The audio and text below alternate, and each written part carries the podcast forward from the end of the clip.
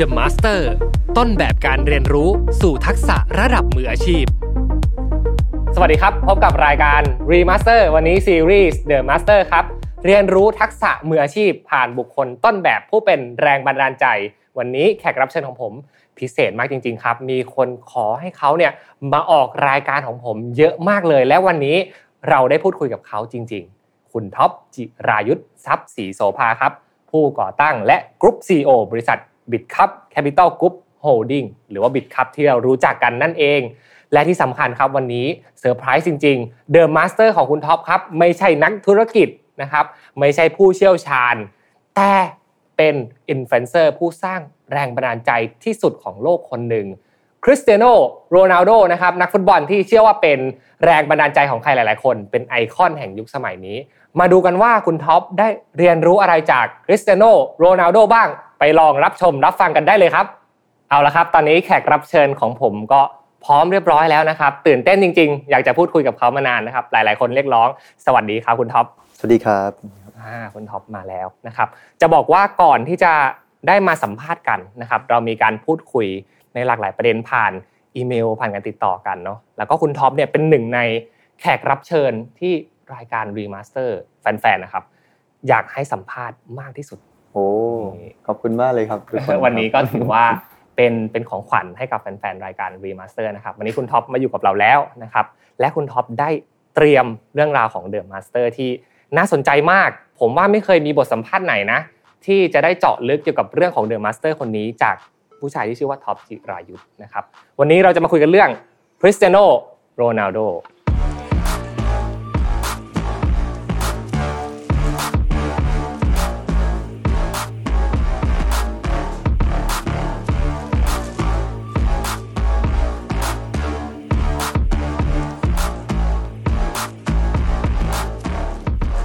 ก็จริงๆผมรู้จักคริสเตียโนโรนัลโดครั้งแรกอะครับ ตอนที่เขามาจอยแมนเชสเตอร์ยูไนเต็ดใหม่ๆ ซึ่งตอนที่เขาเล่นอยู่ที่ Sporting Lisbon Lisbon นะครับผมยังไม่รู้จักเขาตอนนั้นนะครับโอเคตอนนั้นเป็นช่วงที่เดวิดเบคแฮมตอนนั้นที่ถูกเฟอร์กูสันเตะรองเท้าสตั๊ดป้าลงแล้วใช่ไหมครับถูกคิ้วครับครับแล้วก็มีปัญหากันแล้วก็ออกจากแมนยูไป แล้วคนก็พูดกันว่าเอ๊ะเบอร์เจ็ด คนต่อไปจะเป็นใครที่จะมา fulfill เบอร์แห่งตำนานของของแมนเชสเตอร์ยูไนเต็ดอันนี้ แล้วอยู่ดีๆ ก็มีเด็กหนุ่มคนหนึ่งที่เอ่อไม่มีใครรู้จักตอนนั้นตัวผอมๆ มาจากที่ไหนก็ไม่รู้มาปุ๊บก็สับขายอย่างเดียวเลยตอนนั้นนะครับผมจำได้แมตช์แรกทุกคนเห็นแล้วโอ้โห skill skillful มากครับนะครับ agility สูงมาก แต่ตอนนั้นก็ยังตัวเล็กๆ เป็นเด็ก no name ซึ่งคนก็ยังก็ยังตั้งคำถามอยู่ว่าจะมา เป็นเบอร์เจ็ดในตำนานได้หรือเปล่าตอนนั้นนะครับอืมโรนัลโดเนี่ยมาจากอ่าโปรตุเกสครับผมนะครับซึ่งผมคิดว่าไอดอลของเขาน่าจะเป็นลุยส์ฟิโก้มั้งครับที่เป็นรุ่นพี่ของเขานะครับที่มาจากอ่าประเทศเดียวกันอืมส่วนตัวเนี่ยผมชอบแมนยูอยู่แล้วนะครับครับผมเป็นแฟนแมนยูตั้งแต่เด็กๆนะครับยุค treble 1999ก็คือที่ดไวท์ยอร์กแอนดี้โคลนิคกี้บัตต์พอลอ่าพอลสโคลส์ไรอันกิกส์ฟิลเนวิลล์ sibling สองอันแกรี่เนวิลล์ฟิลเนวิลล์ใช่ไหมครับ เฟอร์ดินานด์เลยครับ ยุคนั้นที่กวาดไป3แชมป์ยุครุ่งเรือง ก็เป็นแฟนแมนยูมาโดยตลอดเท็ดดี้เชอริงแฮมเดวิดเบคแฮมครับ ซึ่งเอ่อหลังจากนั้นก็เป็นยุคของโรนัลโดที่เข้ามาเทเวสที่เข้ามาในตอนนั้นก็เป็นปี 2008 ที่ได้ treble อีกครั้งหนึ่ง ผมเป็นแฟนแมนยูมาโดยตลอดตั้งแต่เด็กนะครับเหตุผลที่ชอบโรนัลโดเนี่ยก็เพราะว่าเขาเป็นคนที่ผมไม่เคยเห็นใครที่มีความทะเยอทะยาน สูงเท่าโรนัลโดเลยนะครับ คือทุกคนรู้ว่า10ปีที่ผ่านมาเนี่ยมันจะแบ่งเป็นสองค่ายหลักๆเลยครับ ไม่เมสซี่เมสซี่กับโรนัลโดใช่ครับเอ่อที่ดีเบตกันว่าใครเป็นนักฟุตบอลที่ยิ่งใหญ่ที่สุดในประวัติศาสตร์ครับใน10 20ปีที่ผ่านมา10ปีที่ผ่านมาเนี่ยกวาดอยู่กันสองคนไม่แบ่งใครเลย footballer of the year เนี่ยเมสซี่กับโรนัลโดเมสซี่เนี่ยทุกคนรู้อยู่แล้วว่าเขาเกิดมามีพรสวรรค์เป็นนักฟุตบอลที่ยิ่งใหญ่ครับเกิดมาปุ๊บมีเซนเท r ลกราฟิตี้ต่ำแบบมีทุกอย่างมันให้เอื้ออำนวยไปหมดอืมใช่ไหมครับ แต่โรนัลโดเนี่ยเขาไม่ได้มีอะไรเอื้ออำนวยเป็นพรสวรรค์เท่ากับเมสซี่ แต่เขาเป็นคนที่มีพรแสวงสูงมาก ผมจำได้ว่าเขาให้สัมภาษณ์เนี่ยโค้ชของแมนยูให้สัมภาษณ์ตอนที่เขาเป็นเด็กteenager skinny boy ตัวเล็กๆเขาเข้าไปหา fitness fitness coach ครับที่แมนเชสเตอร์ เอ่อเขาก็บอกโค้ชว่าจะทำยังไงให้เขาเป็นนักฟุตบอลที่เก่งที่สุดในโลกให้ได้ เขาต้อง exercise muscle part อะไรบ้าง เพราะเขาตัวเล็กมาก เขาต้องกินอะไร เขาต้อง train แบบไหน ให้กระโดดสูงที่สุด เขาต้อง train แบบไหนให้วิ่งเร็วที่สุดใช่ไหมครับนักโค้ชเขาก็บอกไปแล้วเขาคือเขาตั้งเป้าหมายที่ยิ่งใหญ่ตั้งแต่ตอนที่เขาเป็นเด็กอืมตัวเล็ก ๆ ว่า เขาจะต้องเป็นนักฟุตบอลที่เก่งที่สุดในโลกให้ได้ ทั้งที่ไม่มีอะไรเอื้อมหน่วยเลย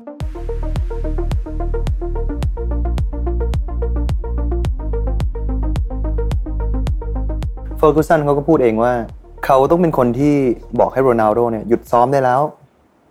มันแปลกตรงที่ว่าปกติโค้ชจะชอบไหมครับให้นักเตะซ้อมหนักๆซ้อมเยอะนั่นสิๆแต่เฟอร์กูสันบอกว่าคือคือที่แมนยูอะครับปกติเวลาช่วงซ้อมเสร็จก็ช่วงบ่ายๆบ่ายสองบ่ายสามนักฟุตบอลก็จะไปกินข้าวที่โรงอาหารครับกับครอบครัวอะไรก่อนที่จะหลังหลังจากนั้นก็กลับบ้านกันหลังจากอืมทำเทรนนิ่งเสร็จ แต่ช่วงที่นักเตะแมนยูไปกินอาหาร ช่วงกลางวันกันเนี่ยโรนัลโดหอบถุงฟุตบอล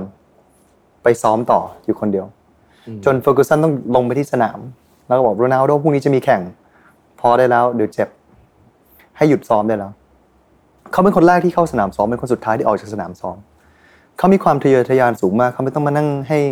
เฟอร์กูสันมาบอกว่า ต้องซ้อมให้หนักนะ ต้อง perfect free kick นะได้ไหมครับ ซึ่งสุดท้ายเขาก็ทำได้จริงตอนนี้อายุ 37 ใช่ไหมครับครับ ยังเป็นนักฟุตบอลที่กระโดดสูงที่สุด ในโลกอยู่ยังเป็นนักฟุตบอลที่วิ่งเร็วที่สุดคนหนึ่งอยู่37นี่ยุคอื่นนี่คือเขาเลิกเล่นฟุตบอลไปถึงไหนแล้ว ดูอย่างเวนรูนี่สิครับครับผมเป็นรุ่นน้องเขาอีกใช่ไหมครับบอดี้ไทป์ลักษณะนี่แตกต่างจากกันสิ้นเชิงหลังจากใช่ที่ใช่ครับเลยอายุ 30 ไป ซึ่งเขาไม่ใช่แค่ดิสซิ p ลินแค่ตัวของเขาเองนะครับ เขาลงทุนทุกๆ element เพื่อที่จะส่งเสริมให้เขาเป็นนักฟุตบอลที่ยิ่งใหญ่จริงๆ แม้แต่คนที่ follow เขาติดตามเขาเนี่ย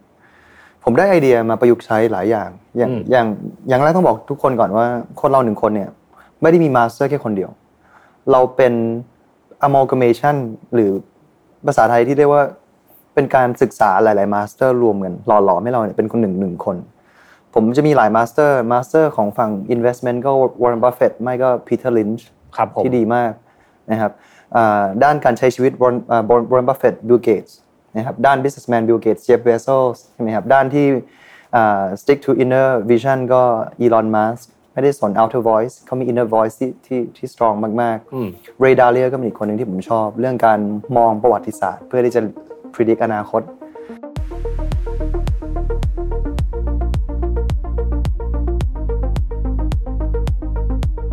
ทุกคนเนี่ยจะมีหลาย ๆ master เพื่อที่จะเรียนรู้ แล้วก็หล่อหลอมให้เราเนี่ยเป็นหนึ่งคนที่แตกต่างจาก7,000 ล้านคนครับ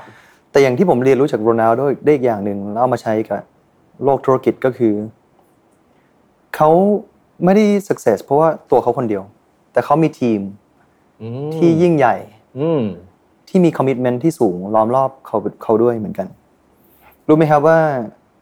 เขามีคนติดตามเขาอะครับเพื่อที่จะเป็น personal chef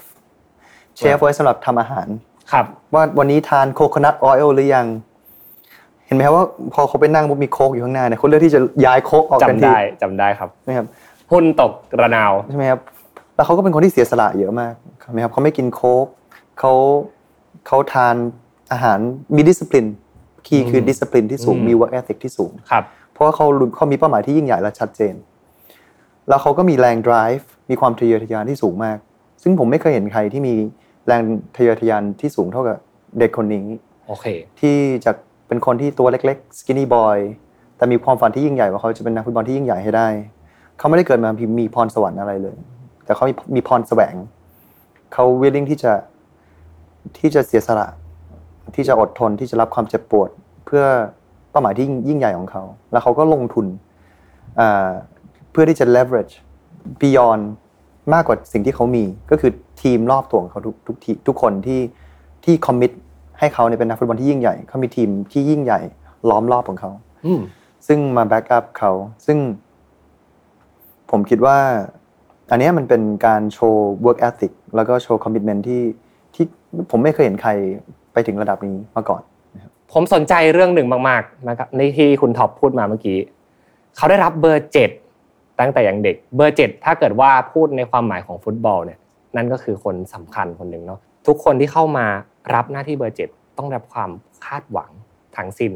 และที่สำคัญนอกจากความคาดหวังแล้ว ต้องกดดันด้วยแน่นอนนะครับแล้วยิ่งเป็นเด็กอายุน้อยๆนะครับมาสวมเบอร์เจ็ด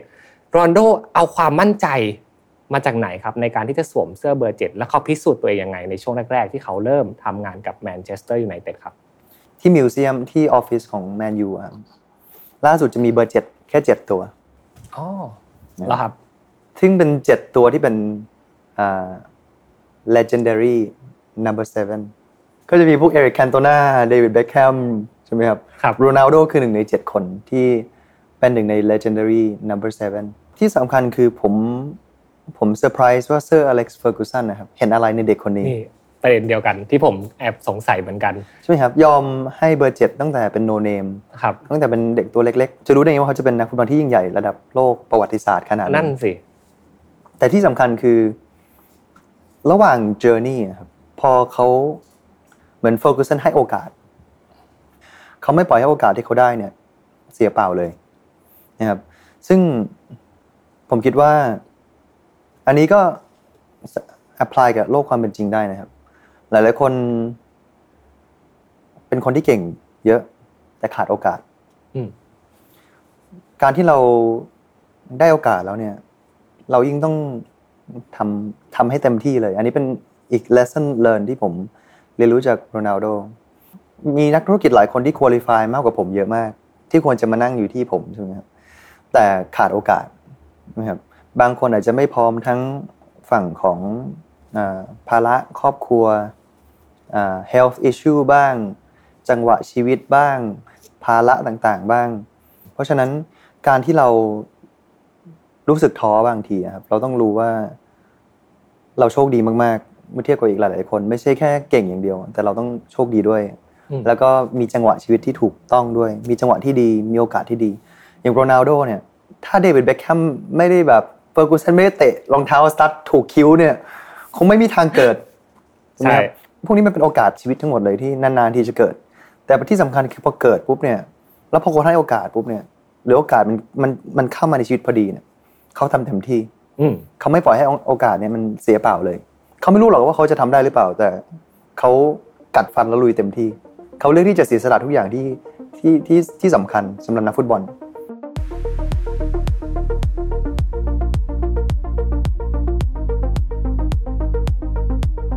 ผมคิดว่าคนเราอย่างแรกคือต้องต้องมีเป้าหมายที่ยิ่งใหญ่ใช่ไหมครับอย่างที่สองพอรู้ว่าตัวเองได้โอกาสแล้วเนี่ยต้องต้องยิ่งทำให้เต็มที่ อย่า question ตัวเอง อย่าตั้งคำถามกับตัวเองว่า ฉันทำไม่ได้หรอกใช่ไหมครับทุกคนผมเชื่อว่าถ้าพยายามจริง ๆ เนี่ยมันทำได้นะครับมนุษย์เราจะจะ normalize แล้วก็จะปรับตัวได้เก่งมาก เหมือนถ้าใครคิดว่าฉันวิ่งมาราธอนไม่ได้หรอกนะครับวิ่งหนึ่งกิโลก็เหนื่อยแล้วลองวิ่งทุกวันสิครับหนึ่งกิโลมาเป็นสองกิโลเป็นสิบกิโลเริ่มที่จะไม่เหนื่อย เริ่มที่จะปรับตัวได้หรืออย่างผมเมื่อก่อนเป็นเด็กที่ไม่ตั้งใจเรียน จะให้อยู่อยู่ไม่สุขครับครับ จะให้มานั่งนิ่งๆเฉยๆเป็นชั่วโมงสองชั่วโมงทรมานมาก แต่พอมันฝืนตัวเองปุ๊บร่างกายมันปรับตัว มนุษย์เราปรับตัวเข้ากับสถานการณ์ได้เพราะทำไปบ่อยเราก็จะชินผมนั่งอ่านหนังสือวันละสิบสิบสองชั่วโมงช่วงมหาลัยเนี่ยเป็นเรื่องปกติเลย หลังจากทำไปได้สักพักหนึ่งมนุษย์เราจะปรับตัวเก่ง โอ้อันนี้เป็นบทเรียนที่ดีมากๆนะครับสำหรับผมคิดว่าสำหรับทาเลนต์เลยแหละนะครับ ใครที่เพิ่งเริ่มต้น ตั้งใจทำอะไรบางอย่างนะครับ แล้วก็เริ่มมีโค้ชนะครับที่มองเห็นเห็นถึงโอกาสเห็นถึงศักยภาพของเรา ลุยเต็มที่นะครับ โอกาสมีรออยู่ข้างหน้า เราไม่รู้หรอกว่าวันข้างหน้าเราจะเจอเรื่องอะไรบ้างนะครับ แต่แน่นอนคนตั้งใจยังไงก็ไม่ผิดพลาดไม่ผิดหวังอยู่แล้วนะครับกับความตั้งใจ น่าสนใจต่อมานะครับก็คือเหตุการณ์ที่เชื่อว่าคนทั้งโลกก็จับตามอง ซึ่งถ้าย้อนกลับไปเมื่อหลายปีที่แล้วนะครับ คุณท็อปคงจำได้ว่าโรนัลโดเนี่ย สำเร็จกับแมนเชสเตอร์ยูไนเต็ดนะครับแล้วก็พิสูจน์ตัวเองเรียบร้อยแล้วนะครับเป็นนักกีฬาที่เก่งมาก แต่เขาไม่เลือกที่จะหยุดแค่นั้น เขาเลือกที่จะ shift ตัวเองนะครับและเซ็นสัญญาต่อกับเรอัลมาดริดเหตุการณ์ครั้งนั้นเนี่ยก็เหมือนเป็นการเปิดประตูอีกบานหนึ่งนะที่พาโรนัลโดเนี่ยไปรู้จักกับตัวเองมากขึ้น อยากให้คุณท็อปเล่าให้ฟังหน่อยได้ไหมครับ ว่าตอนนั้นที่คุณท็อปเจอกับเหตุการณ์นี้ หรือว่าที่จำความได้เกี่ยวกับเรื่องของการ ย้ายตัวเองจากแมนยูไปสู่เรอัลมาดริดและได้เจอกับโรนัลโดใน new version ตอนนั้นเป็นยังไงบ้างครับ ถ้าให้พูดตามตรงในฐานะแมนยูแฟนนะครับตอนนั้นผิดหวังมากผิดหวัง แต่ผมก็เข้าใจเขาแหละครับ พอคนเราเขา achieve tribute แล้วอะครับได้สามถ้วยหมดอืมทุกอย่างกับแมนยูแล้ว เขาอยากจะเป็นนักฟุตบอลที่ยิ่งใหญ่ที่สุดในประวัติศาสตร์เขาก็ต้องหา challenge ใหม่ เขาต้องเปลี่ยนสภาพแวดล้อมหาหา challenge ที่ยิ่งใหญ่ขึ้น เพื่อที่จะ push ตัวเอง เพราะเขามี drive ที่สูงนะครับเขาไม่ได้เป็นคนที่ที่โอเค ยอมกับ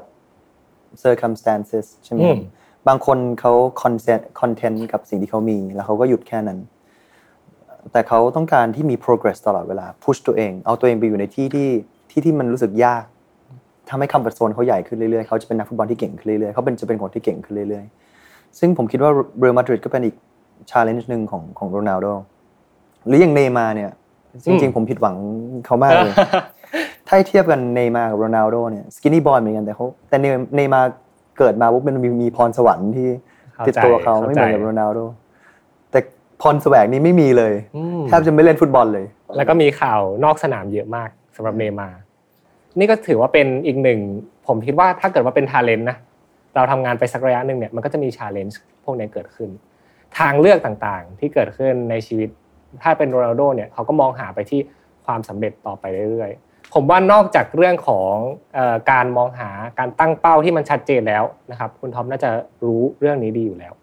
แล้วการรักษาระยะการบินของเขาอะเราเรียนรู้อะไรจากสิ่งที่โรนัลโดทำได้บ้างเขารักษาระยะความเป็นซูเปอร์สตาร์แบบเนี้ยมาจนถึงณปัจจุบันนี้ได้เขาต้องยอมแลกกับเรื่องอะไรบ้าง พอจะเล่าให้เป็นรูปธรรมให้ฟังได้ไหมครับ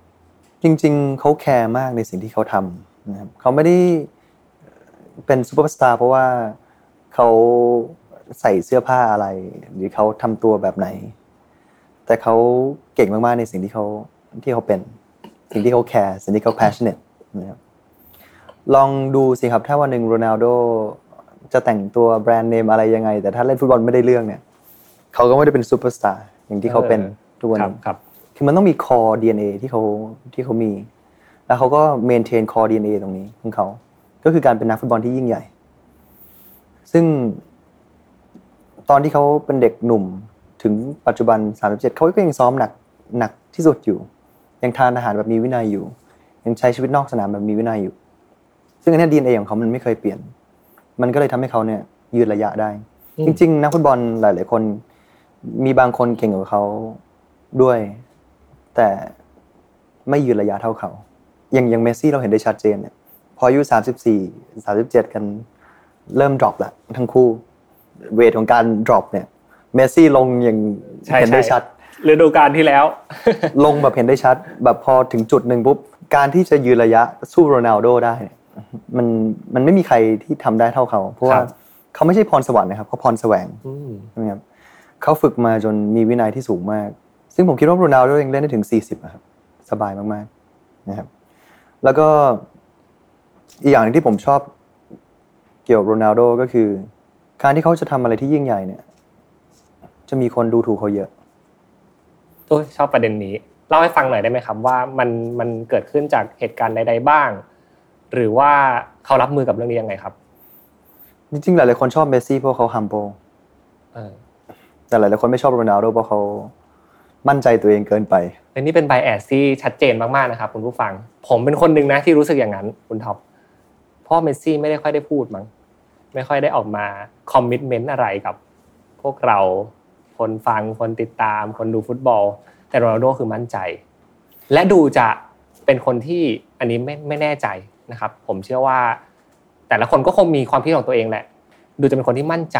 มาก ๆ จนเหมือนจะมีอีโก้สูงเลยแหละ ใช่ครับ ก็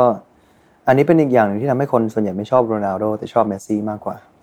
แต่ที่ผมชอบเกี่ยวกับโรนัลโดคือ พอเราไม่ได้มีพรสวรรค์นะครับหรือเขาไม่ได้มีพรสวรรค์เขาต้องมีพรแสวงเนี่ย มันต้องเริ่มที่ความมั่นใจที่สูงมากอืมๆถ้าไม่มีความมั่นใจเขาจะเป็นนักฟุตบอลที่ยิ่งใหญ่ไม่ได้เลย มันต้องเริ่มที่ความมั่นใจที่สูงถ้ามันจะเป็นตัว drive ทุกอย่างนะฮะวันที่เขาท้อที่สุด วันที่เขามีอุปสรรคหนักที่สุด ความมั่นใจเขาไม่เคยหายนะครับเขายังเชื่อมั่นในตัวเอง วันที่ทุกคนในทั่วโลกไม่เชื่อไม่เชื่อมั่นในตัวเขา แต่เขาเชื่อมั่นในตัวเอง เขาไม่เคยไม่เชื่อมั่นในตัวเอง อันนี้สำคัญมากๆ ของความเป็นโรนัลโดที่เราเรียนรู้จากเขาได้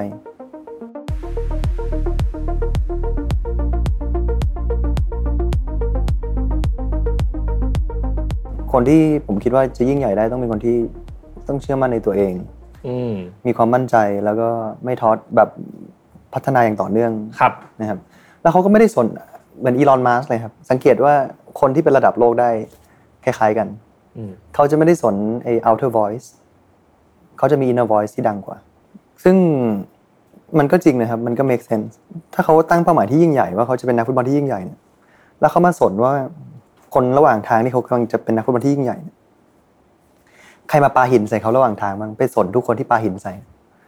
เขาออกนอกลู่นอกทางแน่นอน เขาไม่มีทางเป็นนักฟุตบอลที่ยิ่งใหญ่อืม แต่โรนัลโดอีลอนมัสก์คือเขาไม่สนคนที่ปาหินใส่เขาระหว่างทาง เพราะเขารู้ว่าเป้าหมายของเขาคืออะไร เป้าหมายเขาชัดเจน แล้วเขาก็เน้นผลลัพธ์ ผลลัพธ์เนี่ยเป็นตัวที่ทำให้ทุกคนเงียบเองในระยะยาว เขาก็เลือกที่จะโฟกัสที่ตัวเองโฟกัสที่ที่ความมั่นใจแรงผลักดัน เป้าหมายที่ยิ่งใหญ่ของเขา ลงมือทำทุกวัน สุดท้ายผลลัพธ์ก็เป็นเป็นตัวพิสูจน์ ให้กับดาวเทอร์สทั้งหลาย คนที่ไม่ไม่เชื่อมั่นในตัวโรนัลโดตอนนี้คนไม่เชื่อมั่นในตัวโรนัลโดน้อยน้อยกว่าเดิมเยอะมากใช่นะครับหลังจากที่เขาพิสูจน์ให้กับทุกคนเห็น มันจะมีคนห้าประเภทที่อยู่รอบตัวของเราอยู่แล้ว ไม่ว่าจะเป็นโรนัลโดหรือคนทั่วไป หรือใครก็แล้วแต่ คนแรกคือ คนที่ชอบเรามากลืมหูลืมตาชอบแบบไม่มีเหตุผลอืมนะครับ ซึ่งโรนัลโดก็มีเยอะมากนะครับ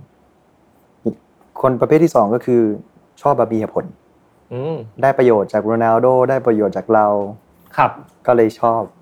อย่างที่สามคือ neutral เฉยเฉยๆ indifference ไม่ได้ชอบไม่ได้ไม่ชอบครับ คนที่กลุ่มที่สี่ก็คือ ไม่ชอบแบบมีเหตุผล เพราะว่าทำให้เขาเสียประโยชน์โอเค อันที่ห้าคือเห็นหน้าก็ไม่ชอบละไม่ชอบแบบไม่มีเหตุผลอืม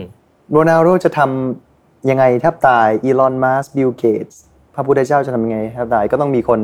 ห้าประเภทมาที่อยู่แล้รวอบรอคบนสุดท้ายก็คือมากระแซะกันแนะกันแหนอยู่ตลอดเวลาเพราะว่ามันไม่มีเหตุผลอะไรเลย เพราะเขาแค่ไม่ชอบเท่านั้นเอง ใช่ครับเพราะฉะนั้นมันเป็นเหมือนคล้ายๆ law of physics อะครับครับหนึ่งบวกหนึ่งเท่ากับสองคือจะทำยังไงก็แล้วแต่จะให้ดียังไง จะให้แย่ยังไงก็ต้องมีคนห้าประเภทอยู่ดี ไม่มีทางไม่มีห้าประเภทนี้ ไม่ว่าจะเป็นใครก็แล้วแต่ในโลกใบนี้ เพราะฉะนั้น สิ่งที่ดีที่สุดคืออย่าไปสน outer voice เรามีเป้าหมายที่ชัดเจน แล้วก็พุ่งชนมัน แล้วก็อย่าไปให้ doubters หรือ haters คนที่ไม่ได้แชร์วิชั่นเดียวกัน หรือมีเป้าหมายเหมือนกันเนี่ยมาทำให้เราออกนอกเส้นทางของเรา อันนี้เป็นสิ่งที่ผมก็ชอบเกี่ยวกับโรนัลโด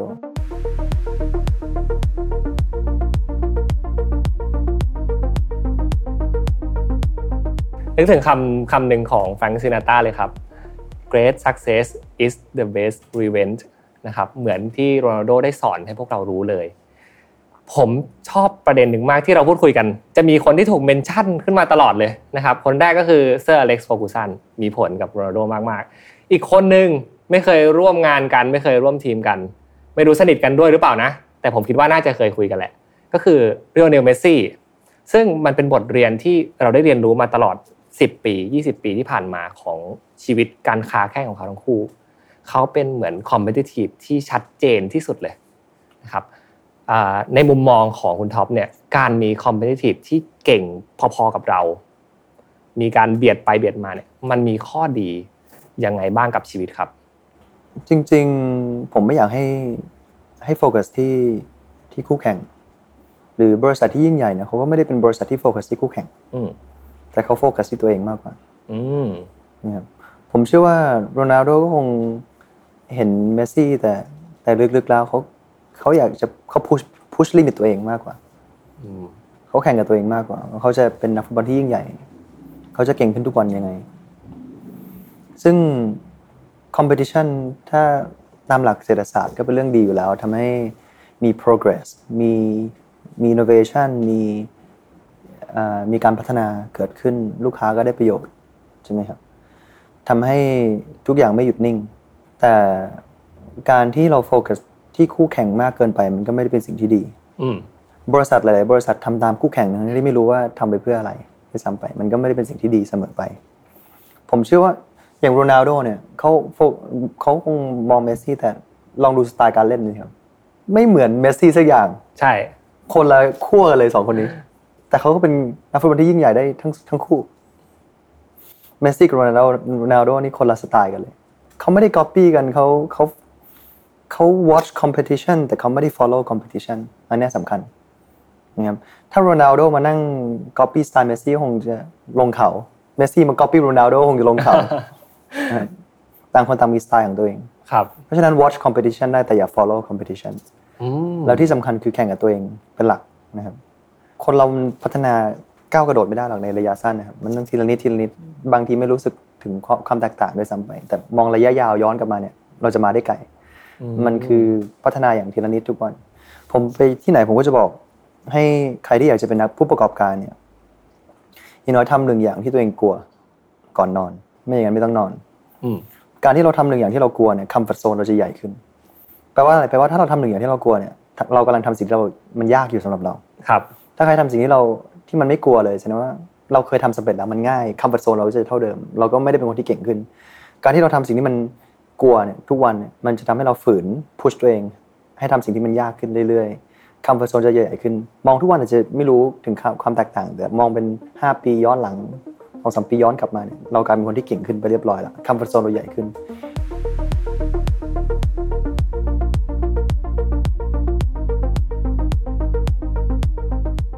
ผมตัดสินใจว่าผมจะเป็นผู้ประกอบการ อย่างแรกที่ผมทำตอนนั้นคือ สิ่งที่ผมกลัวมากคือพูดต่อหน้าคนครับ ครับ เด็กๆนี่กลัวมาก ต่อหน้าสิบคนยี่สิบคนเนี่ยขาสั่นเสียงสั่นอยากจะอ้วก ผมจำได้เลยครับเวทีแรกคือพูดให้กับผู้ที่ Rotary Club อืมผมนั่งจดสปีชของผมอะทุกคำพูดนะครับเว้นทุกวรรคแล้วก็พูดต่อหน้ากระจกยี่สิบกว่ารอบอ๋อ จนจำได้ทุกคำพูด เว้นทุกจังหวะเหมือนกันเดิมเป๊ะๆอย่างเฟร็ดเฟร็ด Mouawad เนี่ยครับเขาเจอผมครั้งแรกที่ Rotary Club เวทีแรกของผมเลยครับเขายังล้อผมจนถึงทุกวันนี้เลยว่าท็อป you talk like a robot เขาบอกพูดเหมือนหุ่นยนต์เลย เหมือนกับผมถือสคริปต์ข้างหน้า แต่แค่แค่ไม่มีสคริปต์ข้างหน้าครับแต่พูดเหมือนหุ่นยนต์เลย ผมพูดอย่างนี้เวทีที่หนึ่งเวทีที่สองก็พูดเหมือนเดิมเวทีที่สามก็พูดเหมือนเดิมพอผ่านไปหนึ่งพันเวทีเนี่ยตอนนี้ไม่ต้องมีอะไรขึ้นไปเป็นพันคนสองสามพันคนนี่ชอบมาก ซึ่งมนุษย์เราจะ normalize things comfort zone เราจะใหญ่ขึ้นหลังจากที่เราทำมันบ่อยๆ แรก ๆ อาจจะกลัว แต่เราฝืนเรื่อยๆเนี่ยเราจะเป็นคนที่เก่งขึ้น พูดทุกวันเนี่ยเวลาเวทีเนี่ยผมอาจจะมองไม่ได้หรอกว่าเราเป็นคนที่เก่งขึ้น แต่พอมองย้อนกลับไป 5 ปีย้อนกลับไป 10 ปีเนี่ยผมกลายเป็นท็อปจิรายุสที่เก่งขึ้นใช่ไหมอืมผมก็เลยแนะนำทุกคนว่าให้ให้ทำหนึ่งอย่างที่เรากลัว แปลว่าเรากำลังทำสิ่งที่มันยากเกินความสามารถเราอยู่ มันจะทำให้คัมฟอร์ z โซนเราใหญ่ขึ้น แล้วการที่เราทำอะไรเกินความสามารถเราเนี่ยมันต้องล้มเหลวเป็นเรื่องปกติ แล้วคนส่วนใหญ่จะกลัวกับความล้มเหลว แต่ความจริงความล้มเหลวมันมันไปกับความสำเร็จ มันเป็นดิเรกชันเดียวกัน อันนี้เป็นอีกอย่างหนึ่งที่สื่อเน้นผิด ชอบเน้นว่าไม่ประสบความสำเร็จก็ล้มเหลว ความจริงมันไม่ใช่ มันไม่ใช่ opposite failure ไม่ใช่ opposite of success แต่เป็น stepping stone failure เป็น stepping stone ของ success อืมเหมือนกับทุกคนเกิดมาไม่มีใครขี่จักรยานเป็นนะครับต้องล้มหมดทุกคน จะไปอ่านหนังสือกี่เล่มว่าขี่จักรยานยังไงให้ไม่ล้มมันก็เป็นแค่ทฤษฎี จะไปคุยกับรุ่นพี่ที่ขี่จักรยานเก่งมากเบอร์หนึ่งของโลกเลยว่าขี่จักรยานยังไงให้ไม่ล้มรุ่นพี่ก็แค่ต้องอธิบาย คงจะพูดว่าจับแน่นๆนั้นนู่นนี่สุดท้ายมันก็ต้องล้มต้องลุกต้องล้มต้องล้มต้องลุกจนสุดท้ายมันขี่เป็นกันหมดทุกคน แต่มันต้องมันต้องล้มเหลวกันหมดทุกคนนะครับโรนัลโดก็ล้มเหลวเยอะครับผมเชื่อว่ามีหลายๆอย่างที่โรนัลโดผิดหวังร้องไห้ในมุมเขาเงียบๆของเขา แต่เขาไม่ได้ยอมแพ้ครับ กว่าจะมาถึงจุดนี้ได้ ผมคิดว่าเขาล้มเหลวเยอะมาก แต่สื่อไม่ได้โฟกัสที่ด้านที่เขาล้มเหลว แต่เขาต้องล้มเหลวจนชิน พอล้มเหลวจนชินปุ๊บเขากำลังมันเป็นสัญญาณที่ดีว่าเรากำลังทำทำสิ่งที่มันยากเกินความสามารถเราอยู่ แปลว่าคัมฟอร์ z โซนเราจะใหญ่ขึ้น แต่ถ้าใครที่ทำแล้วไม่เคยล้มเหลวเลย มันแปลว่าทำสิ่งที่มันอยู่ข้างในคัมฟอร์ z โซนเนี่ยแปลว่าผ่านไปสิบปีเราก็เป็นคนเดิมไม่ได้เป็นคนที่เก่งขึ้นเลย ครับ ซึ่งอันนี้ก็เป็นอีกอย่างที่ผมเรียนรู้จาก จากโรนัลโดได้อืมน่าสนใจ โอเค ผมว่าเรื่องของโรนัลโดนะครับเรื่องของแมนเชสเตอร์ยูไนเต็ดเรื่องของเซอร์อเล็กซ์เฟอร์กูสันหรือว่าลิโอเนลเมสซี่ในวันนี้ที่เราได้พูดคุยกันเนี่ยก็พูดกันไปในระดับหนึ่งแล้ว ขอกลับมาที่คุณท็อปจิรายุทธ์บ้าง อย่างเมื่อกี้เราพูดถึงกันเรื่องความล้มเหลวในแต่ละวัน แล้วก็การทำอะไรใหม่ ๆ ทุกวันนี้คุณท็อปแชร์ได้ไหมครับว่าทำอะไรใหม่ ๆ อยู่ในทุกๆวัน พยายามจะทำอะไรให้ดีขึ้นอยู่ในทุกวันครับ การ run บริษัท Bitkub เนี่ยครับ ผ่านมาสี่ปีหกเดือนแล้ว ทุกปีไม่เหมือนเดิมเลย แล้วเราการที่เราเป็นซีอเนี่ย มันเหมือนเราต้องใส่หมวกหลายหลายใบ แล้วก็ต้องเปลี่ยนหมวกทุกใบ หรือเปลี่ยนกีฬาทุกปีที่เราเล่น ปีแรกเล่นเบสบอลปีที่สองต้องศึกษาบาสเกตบอลปีที่สามว่ายน้ำปีที่สี่ตีแบดอะไรอย่างเงี้ยเวลารันบริษัทห้าสิบคน ต่างกับรันบริษัทห้าร้อยคน ต่างจากรันบริษัทสองพันคนนะครับ วิธีการ hiring process เป็นยังไง วิธีการแชร์ข้อมูลเป็นยังไง วิธีการตัดสินใจเป็นยังไง วิธีการ decentralized decision making ทำยังไงทำยังไงให้เรามี free flow of information free flow ของเออการตัดสินใจที่แม่นยำ hiring process communication จะเป็นยังไง มันเปลี่ยน stage ในทุกทุกช่วงของของการรันบริษัท focus ก็ต้อง shift ไปเรื่อยๆอืมใช่ไหมครับการรันบริษัทช่วงแรกก็คือ กระโดดลงหน้าผาแล้วประกอบเครื่องบินได้ทัน ก่อนที่จะถึงพื้น ต้องเป็นซีลแบบไหน ครับ พอประกอบเครื่องบินทันก่อนถึงพื้นรอดมาแล้วกำไรแล้ว จะทำให้บริษัทมันโตเป็น2,000%จากฐานที่มันใหญ่อยู่แล้วเนี่ยเราเรียกว่า blitz scaling เนี่ยต้องรันองค์กรแบบไหน ต้องเป็นซีลแบบไหน การรันบริษัทให้มันเป็นบริษัทที่ยิ่งใหญ่ หลังจากที่เราน้ำขึ้นให้รีบตัก เรา capture growth มาหมดแล้วเนี่ย เราจะทำยังไงให้ บริษัทเป็นบริษัทที่ยิ่งใหญ่ เหมือนกับที่แจ็คแจ็คดอร์ซี่บอกถ้าวันหนึ่งเขาโดนรถบัสชนทวิตเตอร์จะอยู่รอดยังไง Square จะอยู่รอดยังไง ถ้าไม่มีเขาอยู่ หรืออย่าง Apple ตอนนี้ก็พิสูจน์เห็นแล้วว่า Steve Jobs ไม่อยู่แล้วก็ยังเป็น trillion dollar company ได้ เป็น great company ได้ Walt Disney ไม่อยู่จากโลกใบนี้ไปแล้ว แต่ Disney ก็ยังเป็น great company ได้ จะเปลี่ยนจาก good company เป็น great company ยังไง เราก็ต้องมีวิธีการมี philosophy แบบใหม่ในการรันธุรกิจ มันก็ต้องเปลี่ยนตัวเองให้ทัน จริง ๆ ผมพูดว่าต้องเปลี่ยนตัวเองทุกปีรู้ไหมครับ ผมก็ยังล้มเหลว เปลี่ยนไม่ทันครับ ผิดพลาดเยอะมาก ทั้งที่บิดครับเนี่ยเป็นบริษัทที่สองของผมแล้วนะครับ บริษัทแรกก็ผิดพลาดสุดๆ บริษัทแรกผมไม่รู้เรื่องอะไรเลย เปิดมาจากร้านขายเสื้อผ้าของผมของคุณพ่อคุณแม่ที่ประตูน้ำเนี่ยครับ บริษัทบิตคอยบริษัทแรก ๆ ของประเทศไทย ขนาดเรื่อง branding ยังตั้งชื่อ Coin s a s i o r o t a t ทำเกี่ยวกับบิตคอยน์ตั้งชื่อบริษัทชื่อ Coins ครับ คือไม่รู้เรื่องอะไรเลยเกี่ยวกับการเปิดบริษัทผิดพลาดเยอะมากเรียน learn- learning by doing เยอะมากครับพอมาบริษัทที่สองทำเหมือนวงการเดิม ก็ยังผิดพลาดอยู่ แต่อย่างน้อยมันมันมันเร็วขึ้นนี่ครับบริษัทที่สองพอทำเหมือนเดิม มันขี่จักรยานก็พอพอขี่เป็นแล้วพอล้มลุกล้มลุกมาสักพักหนึ่งแต่ทุกวันนี้ก็ยังผิดพลาดอยู่เพราะเรา push boundary ของเราตลอด เราก็เรียนรู้ on the job training on the job อ่า learning by doing ล้มเหลวทุกวัน ผมล้มเหลวทุกวันนะครับอืมจริงๆ ในวงการสตาร์ทอัพไทยก็ไม่มีใครมาถึงจุดที่ Bitkub ทำได้มาก่อน เราก็เป็นเป็นบริษัทแรกๆที่ไปที่ดาวอส World Economic Forum เป็นตัวแทนของคนไทย ไม่มีสตาร์ทอัพไหนทำกำไรได้เยอะเท่าเรามาก่อนในประวัติศาสตร์สตาร์ทอัพไทย ไม่มีเคยมีสตาร์ทอัพไหนขึ้นไปถึง 2,000 คนมาก่อน ที่จริงๆ Bitcup กับ Flash เนี่ยเป็นเราเรียกว่า scale up ไม่ใช่ startup scale up ของของประเทศไทย ซึ่งเราพยายามที่จะ push frontier bar ให้สูงขึ้นเรื่อย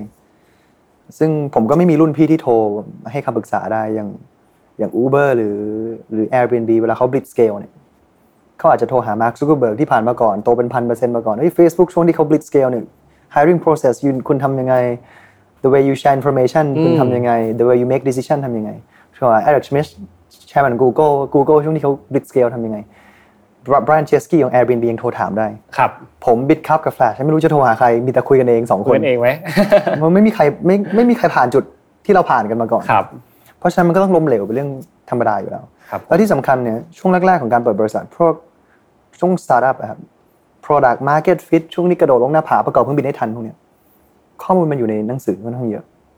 ระดมทุนยังไง fundraising seed round series A series B พวกนี้มันอยู่ในหนังสือค่อนข้างเยอะ แต่ช่วง blitz scale อะครับ มันไม่มีอยู่ในหนังสือนะครับ มันแทบจะนับหัวคนได้เลยที่ที่ผ่านอืมประสบการณ์พวกนี้มา เห็นภาพ มีแค่ Reid Hoffman อย่างเงี้ยที่ออกมาเขียนหนังสือ Blitzscale Blitzscaling แต่จำนวนสตาร์ทอัพที่ถึงจุดนี้หรือที่เราเรียกว่า Scale Up เนี่ยมันน้อยมาก จะพูดกับใครก็ไม่มีใครเข้าใจเรา จะอ่านหนังสือก็ไม่ค่อยมีเท่าไหร่ เพราะฉะนั้นมันผิดพลาดทุกวันอยู่แล้วอย่าง The Match เนี่ยพูดตามตรงบิตครับขาดทุนร้อยกว่าล้านนะครับแต่ถามว่าประเทศไทยได้ประโยชน์ไหม ประเทศไทยได้ประโยชน์มากนะครับ จาก The Match เป็นช่วงที่เราเปิดประเทศพอดี กระตุ้นเศรษฐกิจใช่ไหมครับ แล้วเมืองไทยคนไทยก็เงียบหงอยมาสองปี ล็อกดาวน์ไม่ได้เจอหน้ากัน ไม่มีอีเวนต์ระดับประเทศระดับโลกมานานที่เกิดขึ้นในประเทศไทยที่สามารถที่จะจัดอีเวนต์ระดับโลกได้ เป็นการดึงสปิริตของทุกคนสร้าง inspiration ใหม่กับคนไทยนะครับกระตุ้นการท่องเที่ยวส่งออกซอฟต์พาวเวอร์ ซึ่งผมคิดว่าประเทศก็ win นะอืครับแต่ว่าเราตัดสินใจพลาดไหมทั้งด้านธุรกิจก็ผิดพลาด Bitkub ก็ผิดพลาดไปร้อยกว่าล้านนะครับผมก็ผิดพลาดทุกวันนะครับแต่ที่สำคัญคือเราต้อง manage risk ยังไงให้เราผิดพลาดได้แต่มันไม่ถึงขนาดตายครับ เพราะว่าต้องเข้าใจว่า ถ้าเราไม่ผิดพลาด แปลว่าเราไม่ได้มีการทดลอง การที่เราไม่มีการทดลองมันไม่มี progress เราก็หยุดอยู่กับที่อืมผมไม่ได้กลัวการผิดพลาด เท่ากับการที่ไม่มี การพัฒนาเกิดขึ้นโอเค เพราะฉะนั้น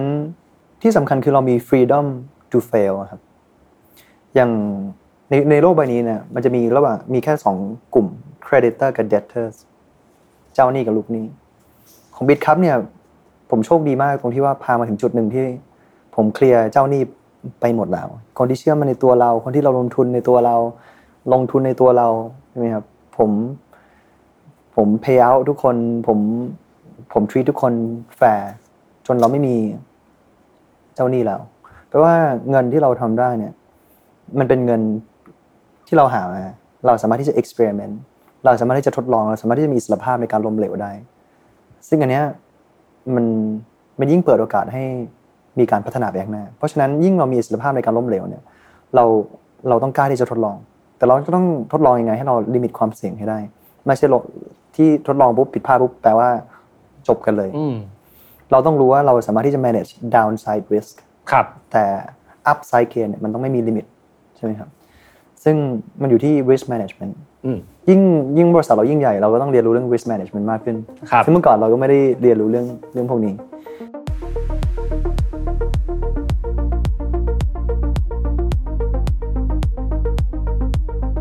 ผมอยากจะเป็นตัวแทนละกันคุณท็อป เพราะว่าผมเชื่อว่ามันไม่ใช่เรื่องบังเอิญหรอกครับ ที่มีคนเรียกร้องนะครับ ให้คุณท็อปเนี่ยมาออกรายการ Remaster มาพูดถึงเรื่องของบุคคล ผู้เป็นแรงบันดาลใจมาพูดถึง The Master เพราะในอีกมุมหนึ่งนะครับ หลายๆคนที่เป็นผู้ฟังของเราเนี่ยก็มีคุณท็อปเป็นแรงบันดาลใจเหมือนกันนะครับ ในบางแง่มุมนะครับ ซึ่งผมเชื่อว่าทุกวันนี้ก็จะมีน้องๆนะครับ คนรุ่นใหม่มากมายที่กำลังตะเกียกตะกาย หาแนวทางหาโอกาสของตัวเอง ไม่อยากเป็นแค่ซัมวัน อยากเป็นสเปเชียลวัน คุณท็อปมีอะไรอยากจะฝากถึงคนเหล่านี้ไหมครับ ที่กำลังตั้งใจทำอะไรบางอย่างอยู่ และอยากจะสำเร็จจริงอย่างที่ผมพูดตอนแรกนะครับว่าคนเราเนี่ยมีมี the master หลายคน เราเป็น element ของหลาย ๆ master ซึ่งผมก็มีด้านข้อเสียเยอะมากนะครับ อย่าอย่าอย่าอย่าเอาผมเป็น the master เลยอ่าเลยครับ ไม่ออกกำลังกาย ไม่ได้มีเวลาให้ครอบครัว ไม่มีเวลาทำแต่งานครับใช่ไหมครับก็ล้มเหลวทางการใช้ชีวิตล้มเหลวด้านครอบครัวล้มเหลวด้านๆเราก็เปิด relationship เผยแชร์กันไปเลยนะครับใช่ครับ ก็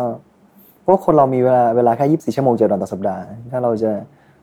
จะโฟกัสกับอะไรบางอย่าง เราก็ต้องยอมที่จะเสียสละบางอย่างนะครับแต่ผมชอบคำพูดหนึ่งของมาร์คทเวนครับ เขาบอกว่ามันมีสองวันที่สำคัญที่สุด ในชีวิตของเราพวกเราทุกคน วันแรกคือวันที่เราเกิด กับวันที่สองคือวันที่เรารู้ว่าเราเกิดมาทำไม อืมไอ้วันที่สองเนี่ย ต้องหามันให้เจอก่อน อย่าทำตามผมหรือ master คนอื่น เพราะว่าทุกคนไม่เหมือนกัน บางคนวันที่สองคนแต่ละคนไม่เหมือนกัน บางคนเกิดมาเป็นลูกที่ดี บางคนเกิดมาเป็นพี่ที่ดี เป็นน้องที่ดี เป็นภรรยาที่ดี เป็นลูกที่ดี ไม่ได้เกิดมาเป็นนักธุรกิจหมดทุกคน บางคนเกิดมาเป็นนักฟุตบอลที่ยิ่งใหญ่ บางคนเกิดมาเป็นคุณครู ผู้ให้ที่ยิ่งใหญ่ ผู้เสียสละที่ยิ่งใหญ่ จริง ๆ มันไม่มีสูตรสำเร็จครับ มันคือ มันคือวันที่สองที่ทุกคนต้องต้องหาให้เจอก่อน เพราะเรารู้ว่าวันที่สองของเรา เรารู้ว่าเราเกิดมาทำไมแล้วเนี่ย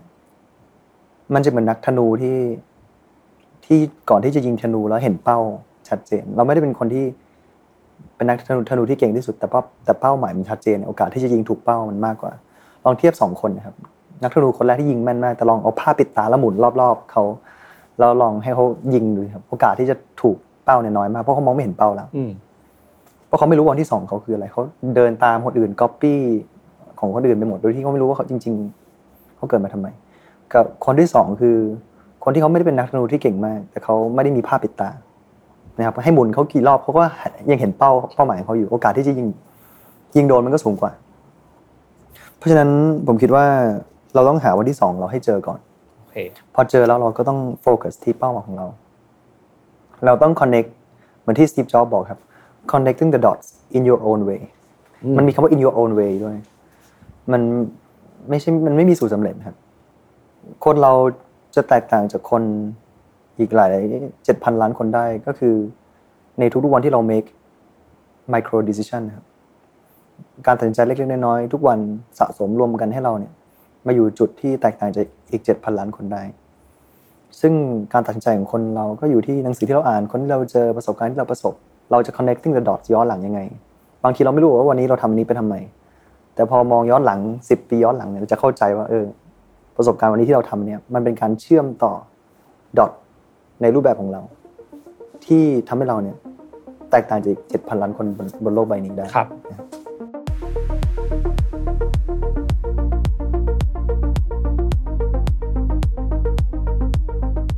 นี่ก็คือแนวคิดนะครับแรงบันดาลใจต่างๆ ที่เราได้เรียนรู้มาผ่าน The Master นะครับคริสเตียโนโรนัลโดรวมถึงเรื่องราวของชีวิตคุณท็อปจิรายุทธ์ที่วันนี้ได้มาแชร์กันนะครับผมคิดว่า EP นี้ที่ได้ออกไปอะคุณท็อป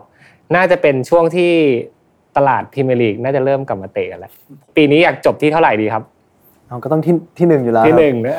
เสียดายมากไม่ได้มาเมืองไทยตอนแรกอยากจะจะได้อยากจะเจอจริง ๆ ใช่ไหมคนนี้โรนัลโดแล้วครับผมแต่ได้เจอคนอื่นๆ ผมเชื่อว่าแฟนๆที่ไปดู The Match อะไม่มีใครผิดหวังนะ กับแฟนแมนเชสเตอร์ยูไนเต็ดทุกคนเลยครับ เพราะว่าน่ารักมากเลย แต่ละคนที่เข้ามาร่วมกันเอ่อ ทักทายแฟนบอลบูโน่เฟอร์นันเดสนี่ผมประทับใจมากเลยนะโอ้อยู่เป็นครึ่งชั่วโมงเลยครับ อยู่กับแฟนคลับเซ็นแจกลายเซ็นข้างล่าง ดีมากเลยครับ หวังว่าเราจะได้เอ่อมองเห็นนะครับโรนัลโดในชุดแมนเชสเตอร์ยูไนเต็ดกันไปนานๆ แล้วก็หวังว่าโรนัลโดจะเป็นนักกีฬาที่เล่นไปถึง 40